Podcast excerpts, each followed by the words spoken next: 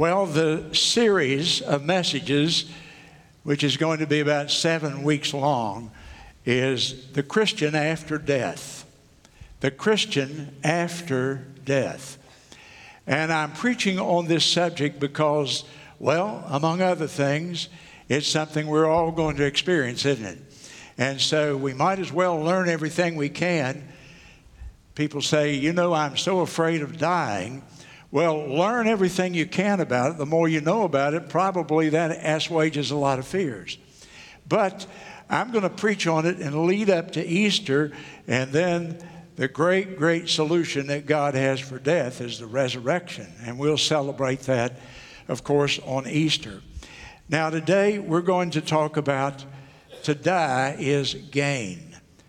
To die is gain. That's the subject this morning. And if you would stand with me out of respect for God's word, and we read beginning in Philippians chapter 1, verse 20. According to my earnest expectation and my hope that in nothing I shall be ashamed, but that with all boldness, as always, so now also Christ shall be magnified in my body whether it be by life or by death. For to me to live is Christ, and to die is gain. Look at that phrase. The Bible teaches that for the Christian, death is gain. He goes on, but if I live in the flesh, this is the fruit of my labor. Yet what I shall choose, I what, that's old English for know, I know not. I am in a strait, a tight place betwixt two things, two options having a desire to depart and to be with Christ, which is far better, but nevertheless, to abide in the flesh is more needful for you. And you may be seated. Thank you.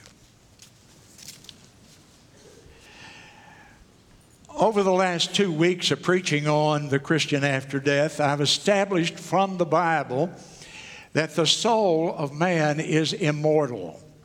There was a time when you were not. There never will be a time when you will not be again. You will always live. The soul of man has a continuous existence, a continuity of existence, we call it. That physical death comes, but it is not the end.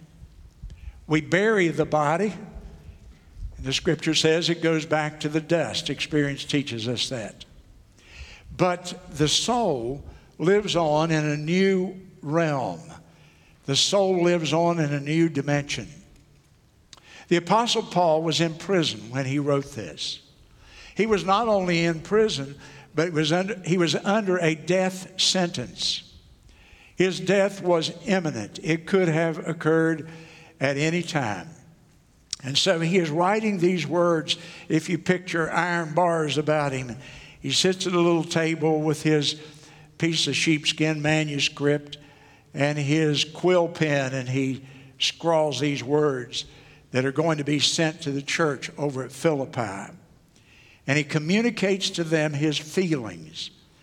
And he says to them, first of all, there, I am in a strait, verse 23, between these two options, these two decisions that I have, these two things that are going to happen to me. The word strait has the idea of a narrow place, a tight place. He, it, it has the idea a, strait that I'm in a difficult situation. He says, If I live, verse number 24, for me to abide in the flesh, to stay alive and stay here, he says, really is more needful for you. If I live, I can continue my ministry to all the churches, writing letters, praying, talking to the people. Even though he was in prison, he had some opportunities to do that. So if I live, I'm going to keep right on doing what I've been doing. I'm going to serve the Lord with all my heart. On the other hand, if I die, Well, that would be gain. For me to live is to go on and serve the Lord Jesus Christ, but to die is gain. Now, he gives us there a biblical attitude about death. Let me ask you a question. Do you have a biblical attitude about death, or do you think like the rest of the world around us? If you get your ideas of death from the newspaper and CNN and Fox News, I can tell you, you don't think biblically about death. You must go to the scripture. We talk a lot here in our church, in our Sunday school, in our discipleship ministries. At Florence Christian Schools, we buy special curriculum to teach people a biblical worldview, to learn to look at the Bible through the glasses, the the spectacles, if you will, to look at the world through a biblical lens, to interpret life from Scripture. And that's what Paul is doing. He is interpreting this whole idea of death from the Scripture. Now, if I were to stand up here and on my own authority say to you, I want to tell you folks something to die is gain. You're better off when you die you'd say, the old man's losing his mind. But when Paul writes it under divine inspiration in the scripture, then we know that that's the word of the Lord, right? And so if God says to die for a believer, certainly not for an unbeliever, but for a believer to die is gain, boy, then we better start adjusting our worldview, don't you think? And learn to think like Christians about death. So, my question to you today, as I begin here, is do you have a biblical worldview about death, or do you think about death like the rest of the secular world thinks about it? Are your ideas from the scripture, or are they from CNN, or from your college education, or from other sources of information that you have. Where do you get your ideas of death? Did they come from your parents who may or may not have a scriptural view of death? And so in this series, I'm trying to educate our people biblically about the whole concept of death. And we've talked about where the soul never dies, the immortality of the soul. We've talked about various aspects of death. Now, today we're talking about one thing is it gain for a Christian to die or is it loss? And Paul here says to die is gain. You can't find a good answer from science and technology. Americans trust science. I've about had it up to here with being told that we must follow the science. Are you? You tired of hearing that? Somebody's got some agenda there. And I, you know what? I'm going to I'm to follow the science. I wish the people who tell me that would start following the science. I haven't taken my shot at Dr. Fauci yet, have I? Consider it done. I'm tired of hearing about we need to follow the science. And when I try to find, follow the science here, the science don't go nowhere, ladies and gentlemen. Excuse my grammar, but my thought is right. The science won't help you when it comes to dealing with death. You see, it comes short, it falls short there. And the great London preacher Charles Haddon Spurgeon, 150 years ago, who is one of the great heroes of mine, Spurgeon said, and I quote, I'm quoting from one of his sermons Some have found fault with me that I do not speak enough about science and its conclusions. There's a poor widow here today in our services, though, and she recently lost her only child, a son, to death. She wants to know if she'll ever see that boy again. She wants to know where is he. So let's turn to science for an answer. And then Spurgeon paused. Long silence. Silence in the church.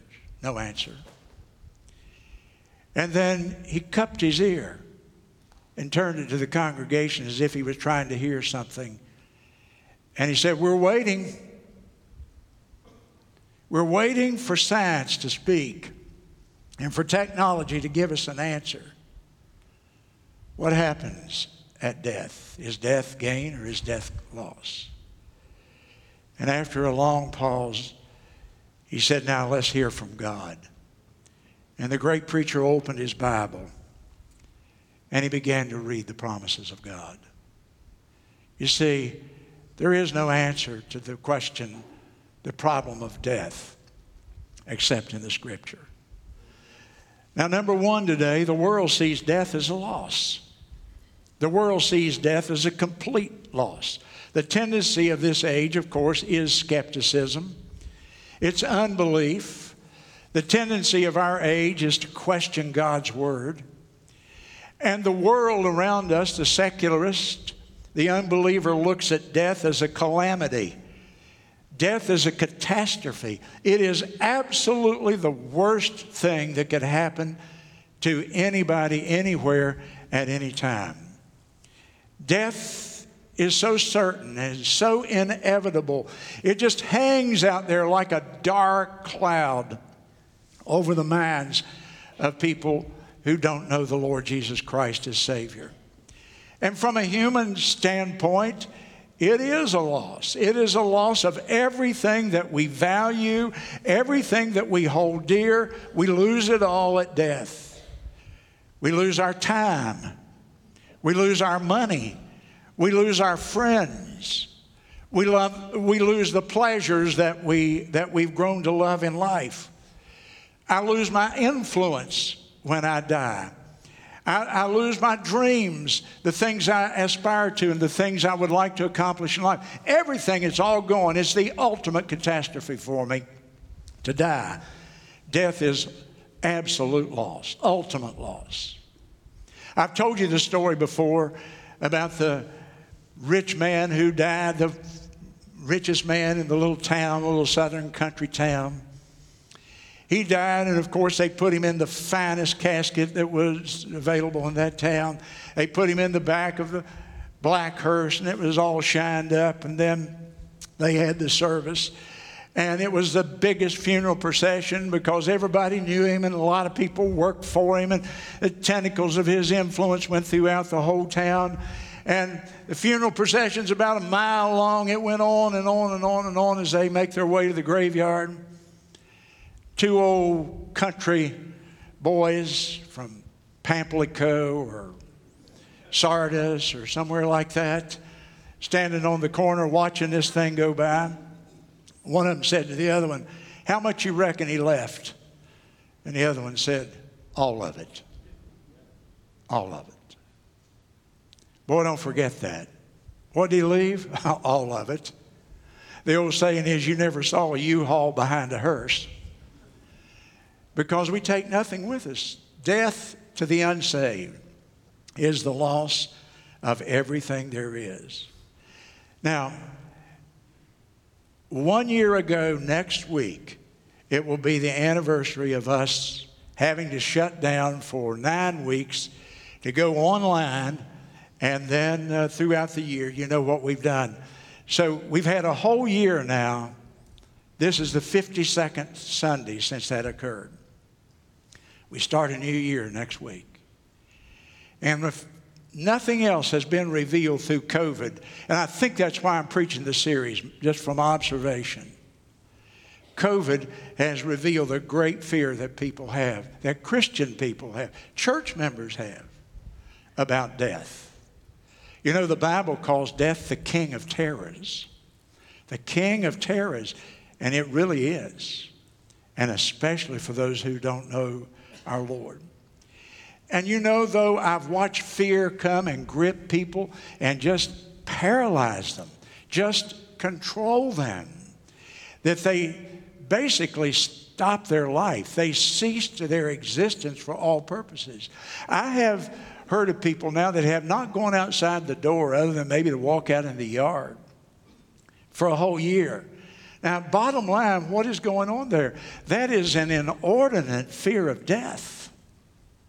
That you would take a year of your life and just set it on the shelf because you're so afraid that you could get sick and that you could die. And COVID has certainly revealed to us that many, maybe most Christians, do not think biblically about the idea, the concept of death. You know, 2 Timothy is such a vital verse during the times that we're in. Chapter 1 and verse 7.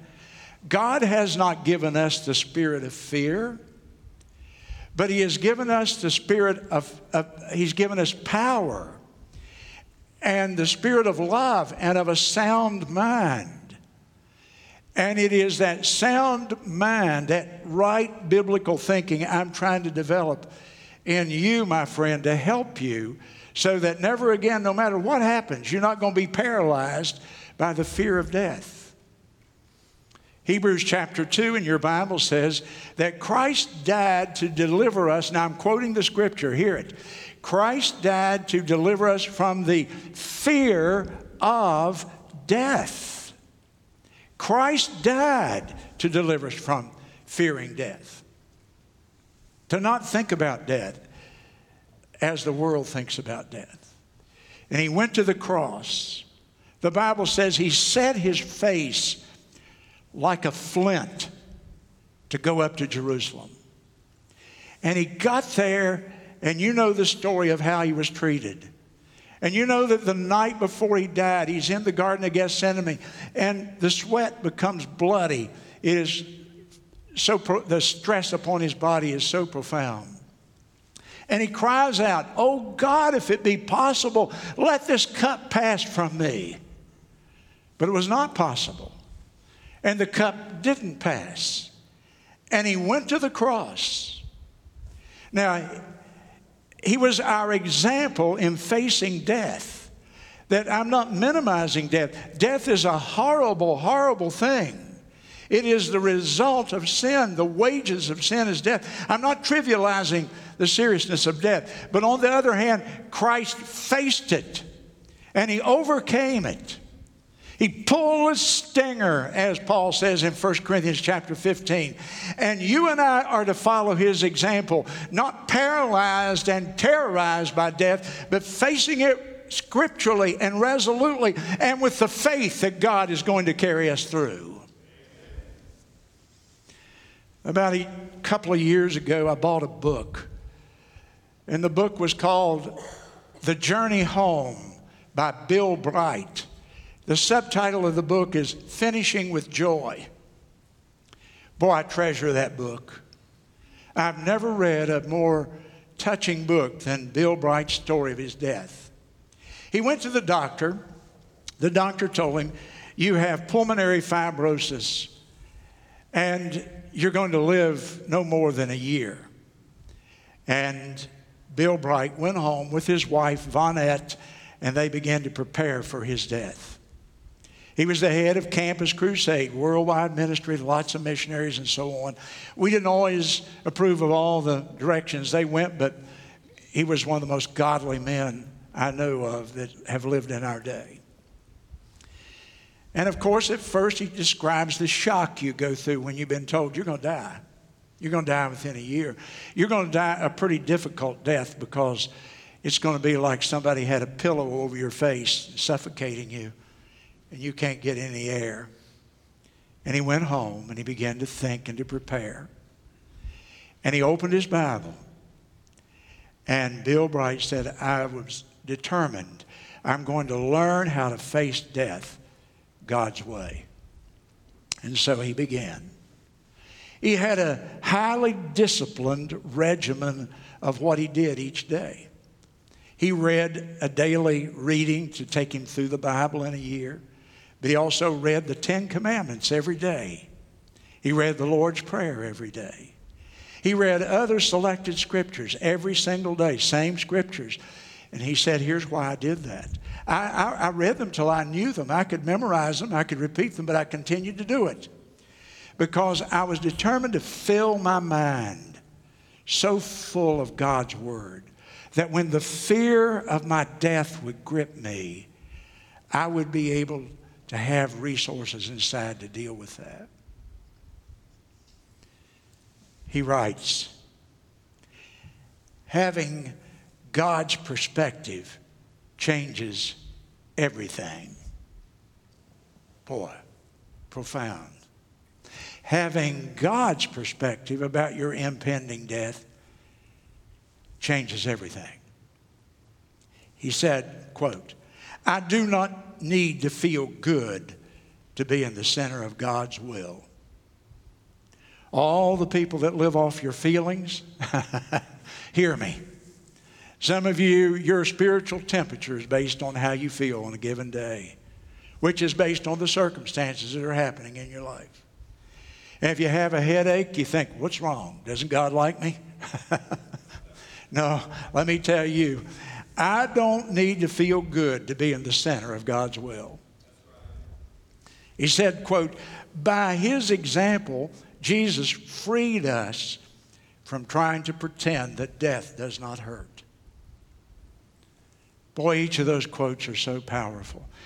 By his example, Jesus freed us from trying to pretend that death does not hurt. It does hurt. Nobody wants to die God gave us that survival instinct. We're going to fight death every moment that we can. We're going to put it off as long as we can, and rightly so. On the other hand, as I've already illustrated, Jesus Christ faced death. And he showed us how to, not only how to live, Jesus showed us how to die. And his example should be the example that shapes our philosophy, our thinking, our worldview about death. The world sees death as total loss. And that's a wrong view. Number two, though, the Bible views a Christian's death as gain. The Bible views a Christian's death as being a gain. Now, how could that be? That is, that's, that's illogical to all of my human thinking, isn't it? How in the world could dying be gain? And I'm going to give you, let's see, one, two, three, four, five ways. I'm going to give you five ways that death is gain for the Christian straight off of the scripture page. And I want you to maybe just write the references down and you can go back and study them. The first one, number one, I find it right here in the text that we're looking at, Philippians 1 and 23. And here I read in that verse, I have a desire to depart and to be with Christ, which is far better. Far better. God's word says that death, now for the believer, not the unbeliever, man, if you're an unbeliever, we're not talking about your death. But if you have assurance of your salvation today, if you're trusting Christ, if you've been born again by God's Holy Spirit and you're in God's family today, death, according to the scripture, is what? Far better. To be with Christ is far better. I've tried a thousand times to imagine what it's going to be like to meet the Lord. I've never been able to get a really good, clear concept of it. It's so up there, so great, so out there, so transcendent. What's it going to be like? I, I, my soul goes to be with the Lord, or I'm raptured, and now I'm in the presence of the Lord. And I don't know, maybe 5,000 years after I get there, and I'm not going to be there by myself, huh? I hope. Some of y'all don't act so sure about it right now. Well, I'm not going to be there, so my turn finally comes. There he is, Jesus. Wow. How tall is he? Six six? Five, eight? How tall is he? How big is he? What does he look like? What color is his hair? His eyes? And I stand there and I think, this is the moment of all moments. Jesus. I look at him. He's the same one that was born in a manger, a little baby. He's the same one that walked the hills of Galilee and sat and taught the Beatitudes. Man, here he is. He's the one who suffered, he's the one who went to the cross. Boy, I'd like to ask him, Jesus, what was the cross like? Tell me a fresh new story about it. He's the one they laid that body in the tomb for three days. And then the power of God came upon that body. He resurrected, stood up, and pushed that stone away from the door and walked out of there. Jesus. I, I can't do any better than that. What is, what is it going to be like? Bill Bathman was our missionary here for over 50 years. He went to heaven a couple years ago now. Dear friend, the man I went to Europe with them behind the Iron Curtain, I've told you so many stories about. Bill wrote a book a few years ago, sent me a copy of it, and it's uh, such a poignant cover on the paperback book. It's a picture of a little girl. She's looking up, and there's just a figure, not a face. And all you see really is the hand. And the hand has a bloody hole in the middle of it. And the little girl in the picture obviously has just arrived in heaven. And she looks up at the figure, the hand, and she said, Mister, how'd you get that hole in your hand?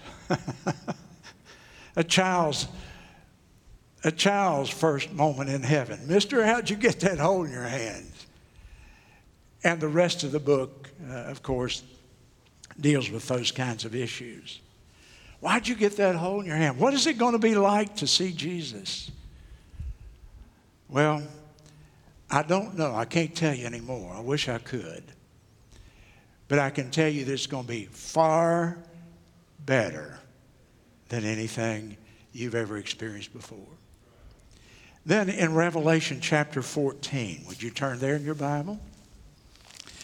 A text I've often used for funeral services, but it's, it gives us insight into what we're talking about. We're talking about the Bible says death for a Christian is gain. How is it gain? Well, we're with Christ, who is far better, number one. Number two, those who die in the Lord are blessed of the Lord. This passage says that. Those who die in the Lord are blessed of the Lord. Revelation 14, 13, I heard a voice from heaven saying unto me, Write, Blessed are the dead which die in the Lord from hence, henceforth. Yea, saith the Spirit, that they may rest from their labors and their works do follow them. Boy, there's so much there. What I want you to notice, we say, Blessed are those, blessed are the living. This verse God says, Blessed are the dead. Now, again, I want you to notice those who die in the Lord. Not blessed are those who die without Christ. But those who die in the Lord receive a beatitude, a blessing pronounced upon them by God. And then look at the word rest there, that they may rest from all their labors. And that's a very special word, rest. It doesn't mean the rest of idleness. You hear these stories and these songs and these portrayals and look at these pictures. Man, I've often thought, I don't even know if I want to go to heaven if that's what it's going to be like, floating around on a cloud and strumming some harp. Well, some people don't even like harp music, you know? And uh, is that what it's going to be, floating around in this ethereal environment, strumming on a harp? That's, that did not come from the Bible. That's not a biblical picture of heaven. What is the biblical picture of heaven? The biblical picture of heaven is that we're going to serve the Lord there, that we're going to have duties there. Some of you who thought you were going to go and fish through eternity, uh uh-uh, uh, you are going to work. You're going to serve the Lord in heaven. He's going to have places for every one of us. Do you remember he said to that man, Well done, good and faithful servant? You have 10 cities I want you to ru- rule over now. And so, God has prepared things for us to do throughout all of eternity. And the word rest there is the idea of refreshment, it's the idea of being rejuvenated. It actually has the idea and the context of that word was usually used from a sailor who had been a lifetime at sea. And he had fought the storms and he had traveled the world and he's so weary now and he's ready to retire. And the sailor comes home from the ocean and the sea and now he's rejuvenated and he's rested in heaven and then he's assigned his responsibilities for eternity. The soldier who has been in the combat He's weary from the battle. He's like the men who've been in Afghanistan and Iraq and so on. Time after time, they come home and they're so bone weary. They're just dropping down. And they, death is pictured as we rest. We go to heaven when we die, and we're refreshed, and we're rejuvenated, and we're re energized to be able to do the task that the Lord has appointed us for our days. Those who die in the Lord, secondly, are blessed of the Lord. There's a third one, it's in Luke 9. Please turn with me there, Luke chapter 9. And here's the point Jesus compared our death to the Exodus. He compares the death of a believer to the story in the book of Exodus when the Jews left Egypt after 430 years of slavery. And I hear them singing as they march out of Egypt that night after the Passover free at last, free at last. Thank God Almighty, we're free at last. Except that hadn't been written yet. But uh, I'm sure they were singing something like that, huh? And they were singing because for the first time in 430 years, they're drawing the breath of free men, marching to the land of promise. And Jesus here, this scene is this scene of the, of the, of, of the uh, transfiguration. And at the transfiguration, of course, Moses and Elijah come down to visit with Jesus on the mount. And uh, he has the three apostles, his inner circle, with him and they see Jesus transfigured into a, a, glorified existence. And then, if you will notice in verse 29, it says, As he prayed, the fashion of his countenance was altered. His raiment was white and glistening. And there talked with him two men, Moses and Elijah, who appeared in glory and spake of his decease. You know what's interesting? Is that word decease there, Jesus is speaking of his death. But the word decease is the same word used in Exodus. It's the word for Exodus. Exodus. To exit, to leave one place as a slave and go to a better place where you're free, is the idea there. Go over to Galatians in your Bible. Galatians chapter 5, in verse number 17. It says, The flesh lusteth against the spirit, and the spirit against the flesh. And these are contrary the one to the other, so that you cannot do the things that you would. And then it tells us in verse 19 through 21 the works of the flesh adultery, fornication, uncleanness, lasciviousness, idolatry, witchcraft, hatred, variance, emulation, wrath, strife, sedition, heresy, envy, murder, drunkenness, reveling, and such like. The works of the flesh. You know, here's the thing salvation, and hear me well on this because a lot of Christians don't understand this salvation produces many changes in us when we're saved. 2 Corinthians 5 17, if any man be in Christ, he's a new creature. He's a new creation, is another translation of that word. If you're in Christ, you become a new being, a new person. But listen to me, hold. There's one thing that's not made new when you're saved, and that's that old nature. It's called the flesh. It's called the old man. It has a group of names, the old nature. And salvation produces change in everything in our being except none in that old nature. Because that old nature is a result of sin. And that's why we constantly have this tug, this battle goes on, this conflict within us. There's this new nature that is born of the Spirit. And this new nature wants to please the Lord, and I know what is right, and I want to do what is right. But over here on this side, I've got this old nature. And it's always pulling against me, and it's always tempting me. It's the stronghold of all the temptations and sins that I face in life.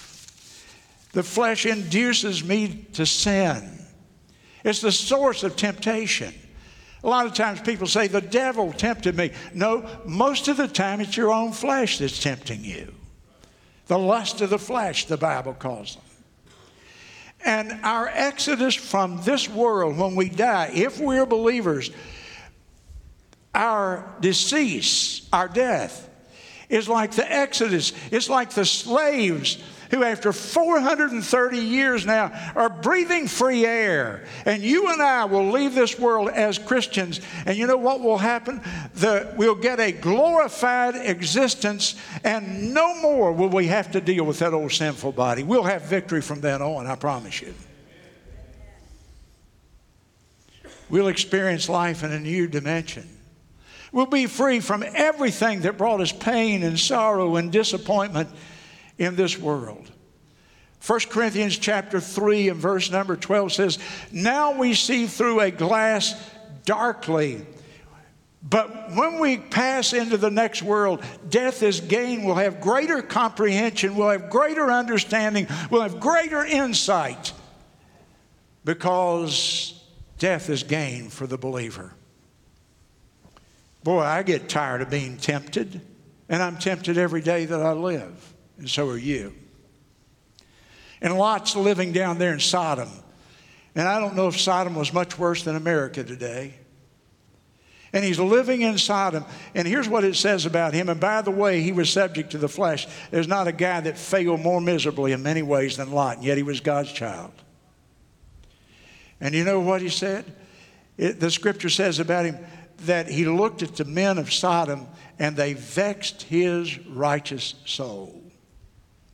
And you and I, we get our righteous souls vexed quite often, don't we? You look around you and you say, Can it get any worse? And then next week it's worse. Our righteous souls, redeemed part of us, so tired of fighting the battle sometimes. And yet we're going to a place where Revelation 21 says it like this there's nothing in that city that defileth. There won't be any temptation there. There won't be any propensity and tendency to sin. We're going to a place. Death is gain, a place where we leave that old nature behind. 2 Timothy 4 and 6 is another one. That's number four. God describes, or Paul describes, death as a departure, comparing the death of a believer to a ship that is casting off from her moorings at a pier somewhere and setting sail out across the ocean. And Paul says, You know what death is like? 2 Timothy 4 and 6 The time of my departure is at hand. And that word departure has the idea of I'm getting ready to take a voyage. I'm leaving behind a life of sin and sorrow and pain and conflict. And I'm going to another country. I'm going to the country that the Lord Jesus Christ inhabits and where he is now. And the fifth one is in Genesis 49. Turn with me all the way back. And this, I think, is so such a beautiful picture of what, why death is gain for us. Genesis 49 and 29. And this is Jacob speaking, and he charged them, his sons. He said unto them, I am to be gathered unto my people. Note that phrase. What is death for the believer? It is to be gathered unto our people. Bury me with my fathers in the cave that is in the field of Ephron. Then down in verse 33, when Jacob had made an end of commanding his sons, he gathered up his feet into the bed. He yielded up the ghost. The word ghost is spirit, of course. He yielded up his spirit, and he was gathered unto his people. Why is death gain for the Christian? We're gathered to our people, gathered to our fathers. The Old Testament uses that phrase numerous times to be gathered to our fathers, gathered to our people. It says that about um, some of the judges over in the book of Judges. In fact, it describes a whole generation of people. The generation after Joshua are gathered to their fathers. The Bible uses that kind of terminology. It's so beautiful. It doesn't mean that your grave is going to be close to your parents. It might be or it might not be. Jacob's was, but most of the others weren't. It doesn't mean you're going to be buried in the same cemetery or graveyard as your parents. What does it mean? It means that we're going to a place when we die, if we're believers, where we're going to be in direct, face to face contact with loved ones and the redeemed of all the ages. Can you just imagine entering heaven? And somebody said, That's where Abraham lives. You go down the street, you see somebody, who's that guy? Oh, that's John, who wrote the book of Revelation. Has anybody seen Frank and Hallie Monroe? I'm interested in them. And I get to see them. When I was 40 and 50, I didn't have anybody over there. Now I've got a bunch of people over there. And I'll get to see them. And so you're going to walk by my casket here one day and say, oh, well, this is bad. No, let's think like this. He's getting to be, he's having a Baptist temple reunion over there. Do you know how many of our brothers and sisters I've buried through the years? I was at a funeral the other day holding the funeral, and the funeral director came over and he said, I bet you have buried more people than any preacher in our area. I said, Man, that ain't no compliment. Let's take the state. I mean, 52 years of having funerals. I wish I'd have kept a record. I don't know how many there have been. More than I wish. One would be too many. But you know, we could have quite a church service over there on the other side right now. Just the Baptist Temple people who've gone on, huh? I hope they'll all be there.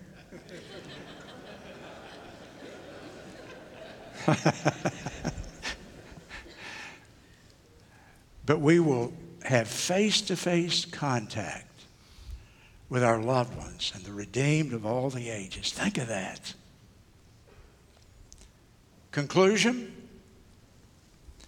for the believer, death is gain. Eye hath not seen, ear hath not heard, it's never entered into the hearts and minds of God's people the things the Lord has prepared for them that love Him.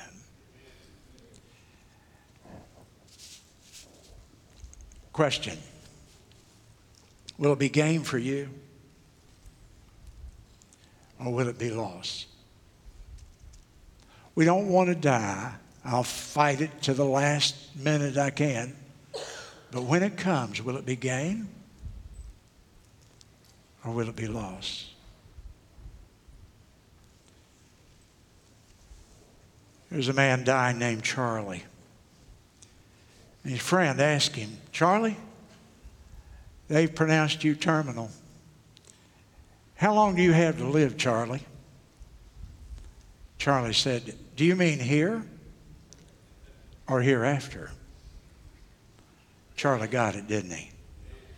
Physical death is not the end. There's a continuation of existence. And for the Christian, death is gain. Stand to your feet with me, please, and your head bowed.